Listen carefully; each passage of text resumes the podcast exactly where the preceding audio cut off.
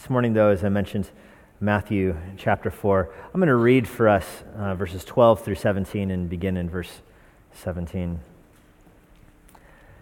Now when Jesus had heard that John had been taken into custody, he withdrew into Galilee. And leaving Nazareth, he came and settled in Capernaum, which is by the sea, in the region of Zebulun and Naphtali. This was to fulfill what was spoken through Isaiah the prophet, that the land of Zebulun and the land of Naphtali, by the way of the sea beyond the Jordan, the Galilee of the Gentiles. The people who were sitting in darkness saw a great light, and those who were sitting in the land in shadow of death, upon them a light dawned. From that time, Jesus began to preach and say, "Repent, for the kingdom of heaven is at hand." Luis Klosch was an epic fundraiser. He worked for the Moody Bible Institute. He's what we would call their development director in the late 1800s, early 1900s. He used his connections with the school and the evangelists to create a network of donors that he used to fund another network of orphanages around the world. Now, this is an era of orphanages springing up globally, but most orphanages focused on food and clothing and shelter, of course. But what made Klosch's orphanages unique is that they focused on literacy and then the Bibles. He printed Bibles, and as I mentioned, he was an epic fundraiser. By today's dollars, it's estimated that he raised for his orphanages over $3 billion, which is just a staggering number. In 1899, he purchased a magazine, the Christian Herald magazine. He purchased it not for the, because he liked the magazine, but he purchased it for their printing presses. He was realizing that he was having a difficult time buying Bibles cheaply to send to the orphanages around the world, and so he bought his own printing company, a magazine, and he discovered this after owning it very shortly, that magazine printing presses were different than book printing presses, and that they were designed to use multiple colors of ink. So he got together with professors from Moody, and they went through and identified all the words of Jesus in the Bible, not just in the New Testament, but also if there was an Old Testament verse that was quoted by Jesus, they put that in red also, and they developed the world's first red-letter Bible. Now, what makes this an interesting story is that you couldn't buy this on the store, on the shelves in the stores in the States. Churches didn't have them in the States. For decades, the only place you could get a red-letter Bible was in these orphanages around the world. I use that as an introduction to draw your attention to verse 17 here. What you find in verse 17 is the first red letters of Jesus' ministry, when he declares, "Repent, for the kingdom of heaven is at hand." If you're in Mark's gospel, these are the first red letters in Mark's gospel. In Matthew's gospel, there are some other red letters before this, but none public. They're his conversation with John the Baptist, where he says this is fitting to fulfill all righteousness, and they're his conversation with the devil in Matthew chapter 4, again, not public. But what's happened here is that Jesus is beginning his gospel ministry. You see in verses 12 through 16 that he's intentionally moved to Galilee to start his ministry. He's following John's ministry. John's ministry came to an end back up in verse 12 when John was taken into custody for calling Herod to repent. And so Jesus moves from the shadows, so to speak, of Nazareth. Nazareth is up on the hills. It is a small town. It's insignificant. It's not the way back then. It's big now, but back then it's not on the way to anything. He moved from there, out of the anonymity of the hills, to Galilee. That's where the people were. That's where the highways were. That's where the hustle and bustle of that part of Israel took place. And he moved there to begin his public ministry. He begins his ministry with verse 17, telling others to repent, and I think it's helpful to get your mind around what he's doing here. He's beginning his ministry as an evangelist. God had one son, and he made him an evangelist. He doesn't come to Galilee as a prophet like John the Baptist did. He doesn't come to Galilee as a high priest like Caiaphas was in Jerusalem. He begins his public ministry as an evangelist, making a public appeal to the masses of people to be reconciled to God. And Jesus comes as an evangelist. It's another way of saying he comes as a gospel preacher. This is before the cross and resurrection. Nevertheless, he's still preaching the gospel. Now, the gospel in a nutshell is this, that the second member of the Trinity, God himself, becomes a man, adds him to himself a human nature, is born to Mary, lives a sinless life on earth, never sins a single time through his life. But more than that, he never fails to do what the Father would have him to do. He completely obeys all of God's commands. He does everything God wants him to do. He fulfills all righteousness and avoids any sin. At the end of his life, he's betrayed by a friend, handed over to be murdered by the Jewish leaders, and executed by the Romans. The death he died was not his own death. His own death, the wages of sin is death. Jesus didn't sin, and so he didn't deserve death. But instead, he died what's called a substitutionary death. He died in our place. He physically died, but he died bearing the penalty for our sin, the consequences for our sin. The wrath for our sin that God had stored up was released upon Jesus. So he died in our place. 3 days later, he rose from the grave, having atoned for our sin, and demonstrating that if you place your faith in his substitutionary death and vicarious resurrection, that you too can be raised to eternal life like he was. That's the gospel. Here, he's teaching it before his crucifixion, before the cross, long before the cross. And he preaches it with a series of imperatives, a series of commands. Now, these commands is going to be our outline this morning. I want to look at the two imperatives of evangelism. The two imperatives of evangelism. As you're looking at these, keep in your mind what's happening here. This is the king coming back to his people.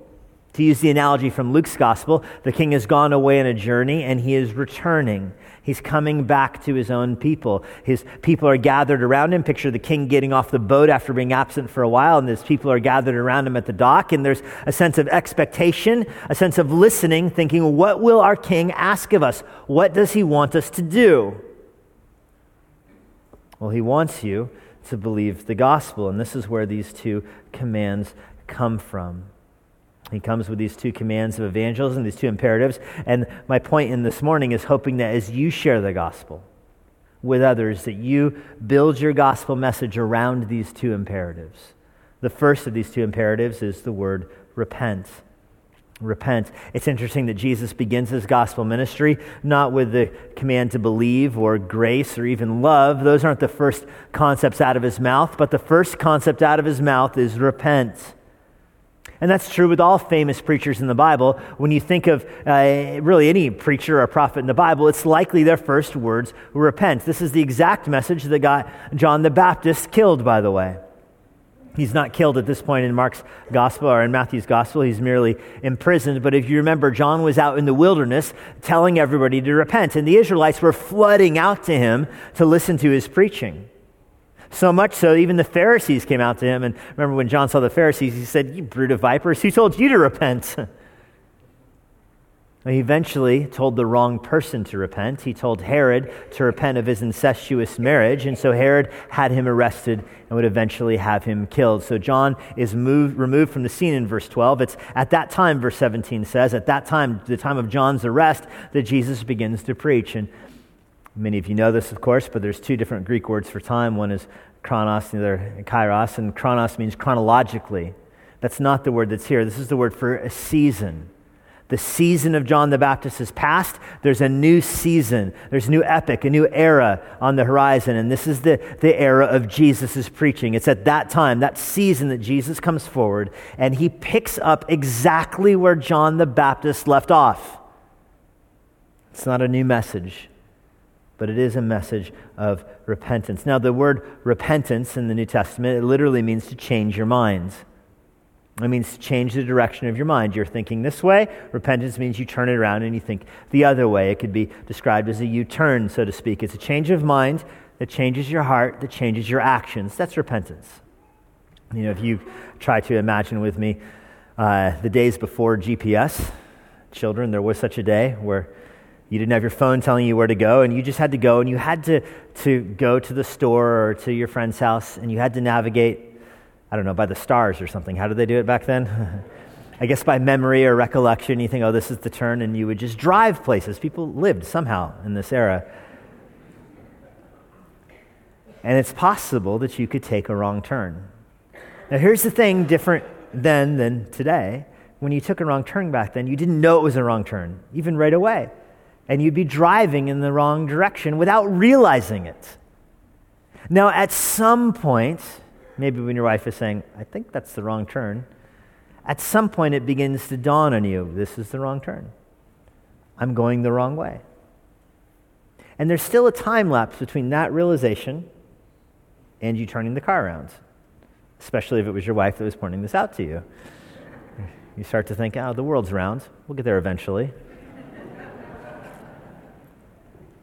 But then you realize, no, I would love going the right direction more than I love my own pride. I love getting there more or less on time more than I love being right. So I will die to myself and recognize that I was wrong and turn the car around.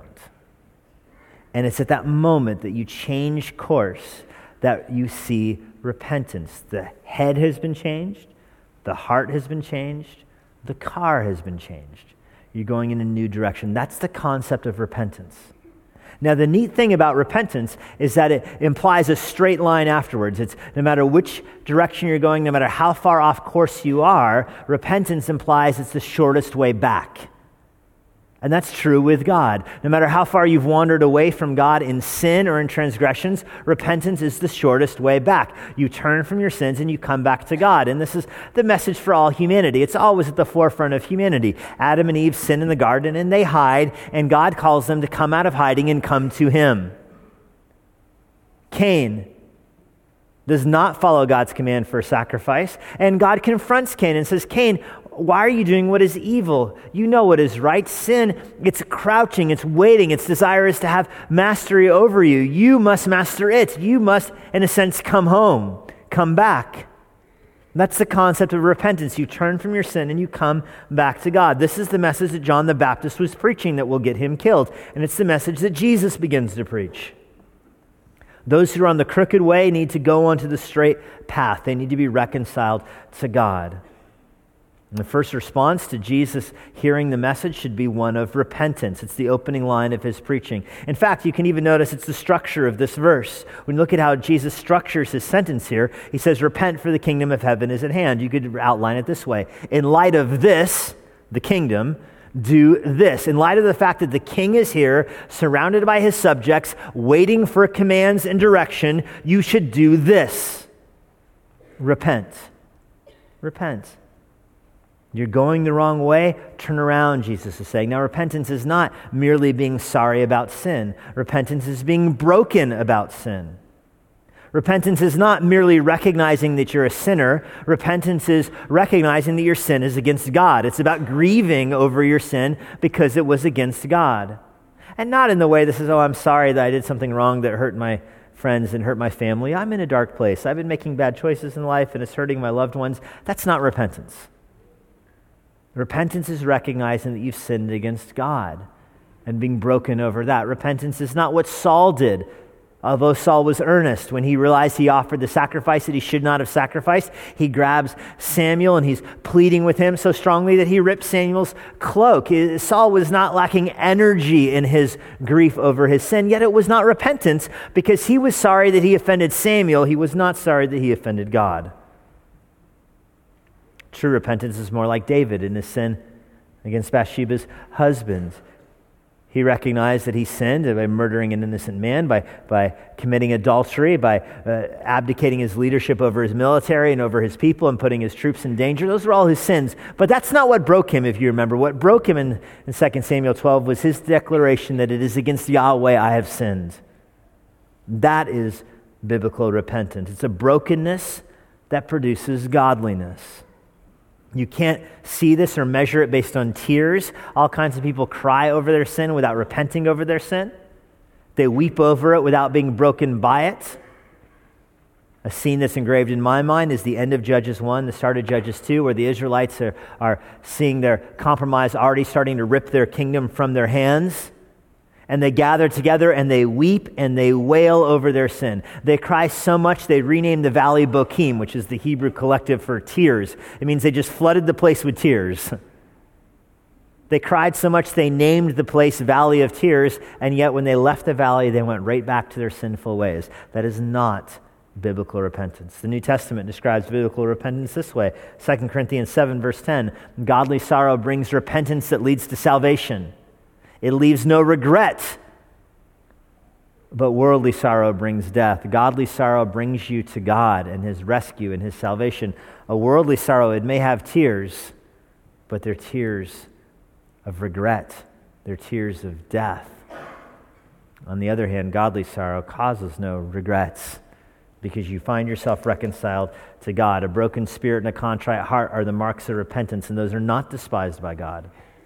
God despises sin, but if the result of sin is repentance, then God despises the root, not the fruits. God rejoices in the repentant heart. The ways of life are filled with sorrow, but when sorrow brings repentance, then God rejoices and delights. As I mentioned, this is not a new message. It's the message that John the Baptist preached a few verses earlier. It's the message of the Old Testament. Think of, in my mind, Solomon when he's dedicating the temple. He's describing a time where Israel will be taken off into captivity. They'll be conquered by the Babylonians. And Solomon is envisioning, this is the very beginning of the temple. It's the temple dedication service. But Solomon knows centuries later, Israel will be taken captive. 1 Kings 8, verse 48, Solomon prays to the Lord, if they repent with all their minds, with all their hearts in the land of their enemies, and pray to you, then hear in heaven and forgive your people who have sinned against you, and all their transgressions that they've committed against you, and grant them compassion. Solomon is begging God, saying, one day Israel will be devastated, but in that day, O Lord, they will repent and then listen to them. No matter how far away you are from the Lord, if you are in spiritual Babylon or spiritual Persia, the way back to a relationship with him is the same way that Solomon prayed for, repentance. Notice it on the verse in your screen. This is rooted in repentance. You can be reunited and reconciled to God on the road of repentance. The result of repentance is answered prayers, compassion from God, forgiveness for sins. When Joel prophesies about the coming Messiah, this is Joel 2, verse 12. It's quoted in the New Testament also. Yet even now, declares Yahweh, return to me with all your heart, with fasting, with weeping, with mourning. Rend your hearts and not your garments. Return to Yahweh your God, for he is gracious and merciful, slow to anger, abounding in steadfast love, and he relents over disaster. That word return, that's the Hebrew word for repent, to turn around. To change your mind, change your heart, change the direction you're walking, turn it around. And it's the same word that's used of God here, that God will repent over the disaster he was sending you to. People struggle over this because doesn't repentance involve sin? Well, we repent from our sin. God does not sin, but the scripture still uses the same concept for God. The easiest way to understand what you see in Joel 2 is to think of Nineveh. Jonah goes to Nineveh and says, 40 days you're going to be overthrown. Nineveh repents. And then it says God repents from the disaster he was going to send to them. Notice that God removing punishment, removing judgment, removing disaster is grounded in repentance, that we repent of our sin. And that really fills out the concept of repentance. It's not merely a turning away from sin, but it's a turning towards God. You return to me, Joel says. You rend your heart. It's an inward change. You repent not with your feet first, but with your heart first. You don't say, I'm just not going to go to that sinful place anymore. That's not repentance. You know, repentance is not the person who says, I'm done going to the bar. That's not repentance. That's just about your feet. Repentance starts in your mind, realizing the evil of drunkenness, goes to your hearts, that you love the Lord more than you love drunkenness, and then to the feet. Moralism starts with the feet and tries to work up to the heart. Repentance is not saying, I'm just not going to look at bad websites anymore. Repentance is starting in your mind, recognizing how that sin is offensive to God. Then to your heart, realizing that you love Christ more than you love lust. And then to your fingers as you log on to the website. No, I won't go there. That's repentance. It's a life change that begins with a mind change and a heart change, and then the direction of your hands and your feet. This is what Solomon preached. It's what Joel preached. It's what John the Baptist preached. It's what Jesus begins his message preaching. And it's what he's going to end his time on earth preaching after his resurrection. Luke 24, verse 46, Jesus is on the road to Emmaus. This is after his resurrection. He tells the disciples on the road to Emmaus, thus it is written, that the Messiah should suffer and rise again from the dead on the third day, and that repentance for forgiveness of sins should be proclaimed in his name to all the nations. Jesus tells the disciples, this is the Great Commission. You're going to go into the world. And what do you preach when you take the gospel to the world? You preach the gospel of repentance. And this is what you find in the book of Acts. I mean, unless you think, oh, this is just an old dispensation, it ends with Jesus. No, this is what happens in the book of Acts. When you look at Peter's preaching, and you can turn to the book of Acts, or you can follow along on your screen, the verses will all be there. But Acts 2, verse 38, Peter on Pentecost told the crowd, repent and be baptized. Repent and be baptized, he told them. That's his initial preaching. Acts 3:19. Later, Peter's going to tell the Jewish rulers when they were arresting him. He tells them, repent and turn again, that your sins may be blotted out. That's Acts 3:19. Repent and turn again, he tells them. Pleading with the Pharisees. Let go of your sinful deeds. Repent and turn again. Notice the redundancy. Turn from your sin by your act of repentance. Acts 8, verse 22, Peter working with Simon the sorcerer when Simon tried to buy the Holy Spirit. What a crazy encounter that was. And Peter tells him, repent therefore of this wickedness of yours and pray that the Lord, if possible, the intent of your heart may be forgiven you. For I see that you are in the gall of bitterness and the bondage of iniquity. Notice how Peter makes Simon's sin a heart issue and tells him, you got to deal with this in your heart, man. See the bitterness in your heart and repent from it. Repent. That becomes the message he's preaching to the Jewish leaders, to the Jewish crowd on Pentecost, even to the sorcerer. They get the same message. Acts chapter 11 is a scene where the apostles are trying to figure out how the Gentiles could be saved. I mean, can the Gentiles be saved without circumcision? Can they be saved without going to the synagogue on the Sabbath? Can they be saved without keeping Moses' law? And they see the Holy Spirit demonstrating their conversion in powerful ways. The Gentiles are speaking in tongues, and the apostles conclude, well then, Acts 11:18, God has granted to the Gentiles also the repentance that leads to life. I love this verse because they're reverse engineering this. They're looking at the Gentiles and they say, oh, they're obviously saved, therefore they must have repented.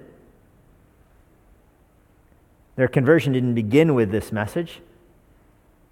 Peter's just looking at them. They're speaking in tongues the same way the Jews and the Samaritans received the gospel, the Gentiles are, and so they recognize they must have been repentant. That's not just Peter either. This is Paul's preaching. And what is perhaps Paul's most famous sermon in Acts 17, the Sermon on Mars Hill. He explains to the Athenian self-proclaimed philosophers there, God is declaring to men that all everywhere should repent, Acts 17:30. And that also has the change of direction implied, because before that, Paul's telling them, God used to let all the nations go their own way. Going back to the days of Peleg, where the continents drifted apart. And Paul says, God just let them all drift. He let them all go away from Israel. He worked with Israel, let the other nations go.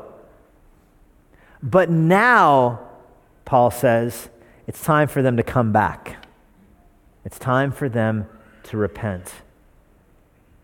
This became Paul's pattern in his preaching. In fact, at the end of his life, when Luke is summarizing Paul's ministry, Acts 20, verse 21, Luke describes it this way. Paul was solemnly testifying to both Jews and Greeks of repentance towards God and faith in our Lord Jesus Christ. We'll look at that verse again later, but just for now, understand what a great life message that could be for you.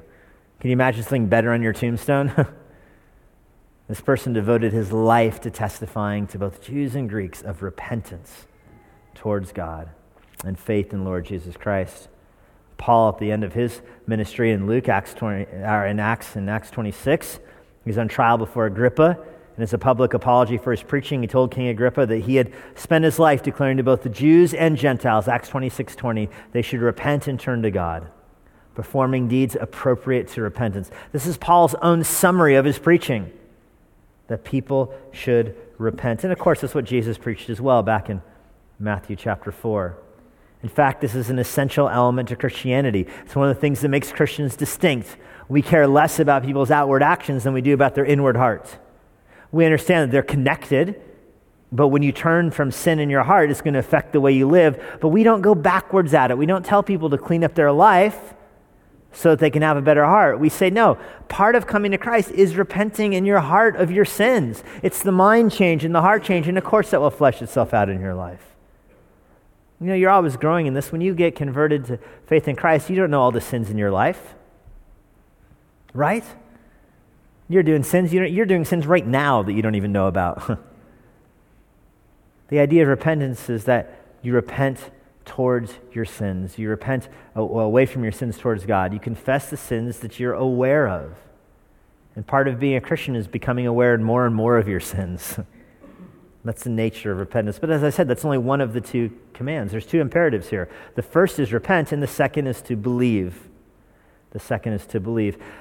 Now, that's explicit in Mark's gospel, and it's explicit in much of Jesus' teaching. It's interesting, though, in Matthew 4, verse 17, that believe is not, the word is not used there. It's implied. If it's in your Bible, it's in italics because it's implied, but the idea is repent because the kingdom of God is at hand. In other words, you believe that Jesus is the king. You believe that he is the Son of God. Because you believe, there's the repentance. This belief and repentance are together, but they're both the commands. When you're evangelizing, you tell someone to repent and you tell someone to believe. Why would you repent unless you believed? That's another way of saying it. They're joined. Repentance is part of believing. You could say it that way. And you see them coupled throughout the New Testament. For example, the verse we looked at earlier, Acts 20, verse 21. Paul says that he spent his ministry testifying to the Jews and the Greeks of repentance towards God and faith. Without faith, Paul says, it's impossible to please the Lord. Whoever calls on the name of the Lord will be saved, but you have to believe in him. You have to confess with your mouth that Jesus is Lord, believe in your heart that God raised him from the dead. There's this belief element to it. Now, this saving faith, it's logically partnered with repentance. It's the kind of belief, the kind of faith that's supernatural. It's empowered from the work of God in the heart. God does this. It's the kind of belief that's supernatural. God's doing it to you. He grants you faith, or to use Paul's language, he grants you that repentance even. It's God's work, and it's not split apart from each other. It's not a merely volitional kind of faith of like, yes, I believe the truth about Jesus. I believe that he is God. I believe that he died on the cross, and I believe that he rose from the grave. I believe those things, therefore I'm saved. That's not saving faith. The demons believe that, right? And at least they tremble about it. James says that in a verse we'll get to in about 6 years, probably. Saving faith is not merely mental assent or mental recognition of something that's true. That's not faith. Saving faith is supernatural. God came to his own. His own did not receive him, but to all those who did receive him, who did believe in his name. He gave them the right to be called children of God, children not born of the flesh or of a human decision or an act of the will, but born by the Holy Spirit of God. It's a belief not just in the facts of the gospel, but a belief in the beauty of Christ and the joy that comes in following Christ. It's a belief that the joys of Christ are greater than the joys of sin, that the glory of Christ is greater than the glory of sin. Where you desire to go from serving sin, which is offensive to God, to serving Christ, who is glorifying to God. That's the heart change. The mind change is to recognize that sin leads to death, Christ leads to life. The heart change is to love Christ more than sin. The foot change is to follow after Christ, not after sin.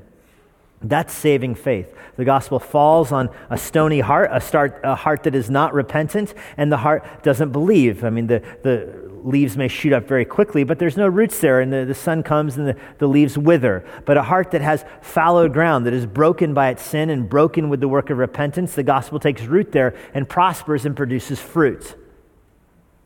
That's why Jesus begins his ministry with the call to repent, for the kingdom of God is at hand.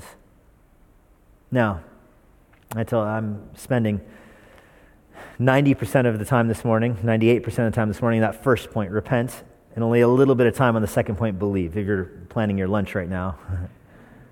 It's not an equally weighted sermon. And let me tell you why. I have never met somebody who's called himself a Christian who says, I recognize that my sin is bad and I'm repenting from sin, but I don't believe the gospel and I don't believe Jesus, and I'm a Christian. I've never met that person. I've met lots of people that repent from sin without believing the gospel, repent in quotes, that say, I'm making bad choices in life and I'm harming people and I'm not going in a good way, and so I'm going to give up living that way and instead take up CrossFit or something. But that person doesn't call himself a Christian, right? He just says, I was sinning and I don't want to lead that bad life anymore. I want to do something wholesome and healthy. But they don't call themselves an evangelical Christian. I've never met a person who repents from sin, doesn't believe the gospel, and labels himself a Christian. But I have met lots of people who go the opposite way, who say, I believe the gospel. I believe in what Jesus says about himself. I believe the Bible is more or less true. But I'm not going to repent for my sin. But I'm a Christian. I've not only met people who have said that, I've met others who are confused by those people. They say, oh, I know this person, so-and-so. They believe the gospel. They tell me they believe the gospel. I've heard them say, I believe the gospel. I've heard it. But they've never repented from their sins. I just don't know what to do with that kind of, I'm confused. A person who doesn't repent from their sins is not a believer. Does not believe the gospel. Though they say, I believe the gospel, they do not believe the gospel. They don't believe what Jesus says in Matthew 4:17. They don't believe the first words of his preaching, which are repent. Repentance is a characteristic of believers. Now, this is a razor's edge of error here, a razor's edge of truth. Say it that way. You can fall off either side on this. One error when it comes to this is to say, I'm going to separate repentance from belief. I mean, they're logically connected. You have to set down what's in your arms to pick up the cross, right? You can't carry the cross and your sin at the same time. You've got to let down your burden and pick up the cross. You have to use the next verse in Matthew 4. You have to put down your nets to follow Christ. The practical point is that it's hard to follow Christ while carrying a bunch of fishing nets. There's a spiritual implication as well, in that when you're fixing the little nets in your life, you're not listening to Jesus. You're not following him when you're so concerned about the little nets that got a tear in it and you're working on all the daily things in your life. Difficult to follow Christ that way. So he says, put the nets down. Not that fishing is sin. Not following Christ is the sin. So you don't want to separate faith and repentance. They are two sides of the same coin. It's a package deal. They go together. So separating them and say, oh, this person believes the gospel without repenting from sin, that's a mistake. But the razor has another side of error on it also. The side of error of the person who says, you have to repent from your sins in order to believe, as a prerequisite of belief. That's another sin. That's another error. Let me use an extreme example to show you what I mean. The person who comes in who's the drug-dealing, prostituting sinner out there who says, I want to believe the gospel. What do I do? And I wouldn't say, okay, stop doing drugs and stop leading that life. Go away this week and clean up your life. Come back on Sunday and I'll tell you the gospel. That's the other side of the error, by presenting repentance as a prerequisite for saving faith. No. Notice that it's connected. You're turning from sin to God. You're turning from your sinful ways to the glorious Savior. You don't turn from your sinful ways so that later on you can turn towards the Savior. And you don't turn towards the Savior without turning from your sinful ways. They're connected. They're one and the same. It's a characteristic of believers that they are repentant people because of their saving faith in Christ. Luther, one of his 95 Theses, says, in declaring the Christian is a repentant person, the gospel makes it clear that we lead lives of repentance. Repentance is not a one-time act. It's not the ticket that gets you into the kingdom and you tack it on your wall like an old movie ticket. Repentance becomes the means by which you live your life. Repentance and faith in partnership and in sanctification. I love The Pilgrim's Progress. One of my favorite stories. I've read it to my kids. If you've been to my house, you know that we have 6 drawings from The Pilgrim's Progress on the wall of my living room. I tell you all this to know that I'm not like a fly-by-night fan here. I legitimately like the book. It's on my wall, okay? Nevertheless, I've mentioned this before to you, there is a problem with the allegory. The problem is that if you remember, a Christian or a pilgrim leaves his town, leaves his family, and goes on a journey towards the gate. the gate for eternal life. And on that journey, he's carrying his burdens with him. He's carrying his sins with him as he's making his way towards the light. He goes through the swamp of despair and despondency. He goes through the trials and temptations. He's going through all these difficulties while he's carrying his burdens because he hasn't got to the gate yet. That's the problem in the allegory. Saving faith doesn't have the gate so far away. Saving faith lets down your burdens, lets go of your sins, and goes through the gate of faith. It's one act. I pray if any of you are here this morning and you've never given your life to Christ, you've fancied yourself a believer, but you've never turned from your sin. You've fancied yourself a follower of Christ, but you've never confessed your sins in your heart, turned your feet around, and moved towards Christ, that you would do that this morning. I challenge you, if you are a believer, that you evangelize this week like Jesus did, that in your evangelism, in your conversation with other people, that you invite them to repent of their sins and believe in the gospel, that you don't shave the message of Christ in half, that you don't drop off the first words that he preached, that Peter preached, that Paul preached, but that you evangelize like our Savior taught us. Lord, we pray this week that you would give us the boldness to speak truth to those whom we love,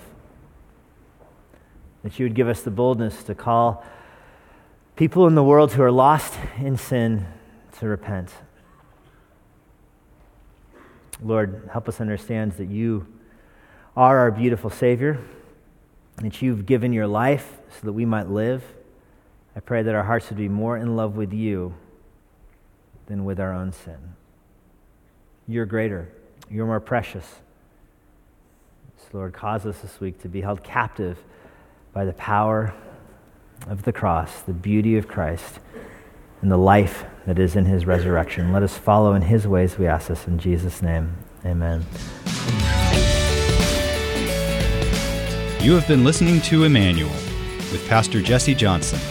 You can find more resources like this at ibcva.com. Here is a parting word from Pastor Jesse. If you have any questions about what you heard today, or if you want to learn more about what it means to follow Christ, please visit our church website, ibcva.com. If you're not a member of a local church and you live in the Washington, D.C. area, we'd love to have you worship with us here at Emmanuel. We're located in Northern Virginia, and for more information about when and where we worship, check out our church website. I hope to personally meet you this Sunday after our service. But no matter where you live, it's our hope that everyone who uses this resource is involved in their own local church. Now may God bless you this week as you seek Jesus constantly, serve the Lord faithfully, and share the gospel boldly.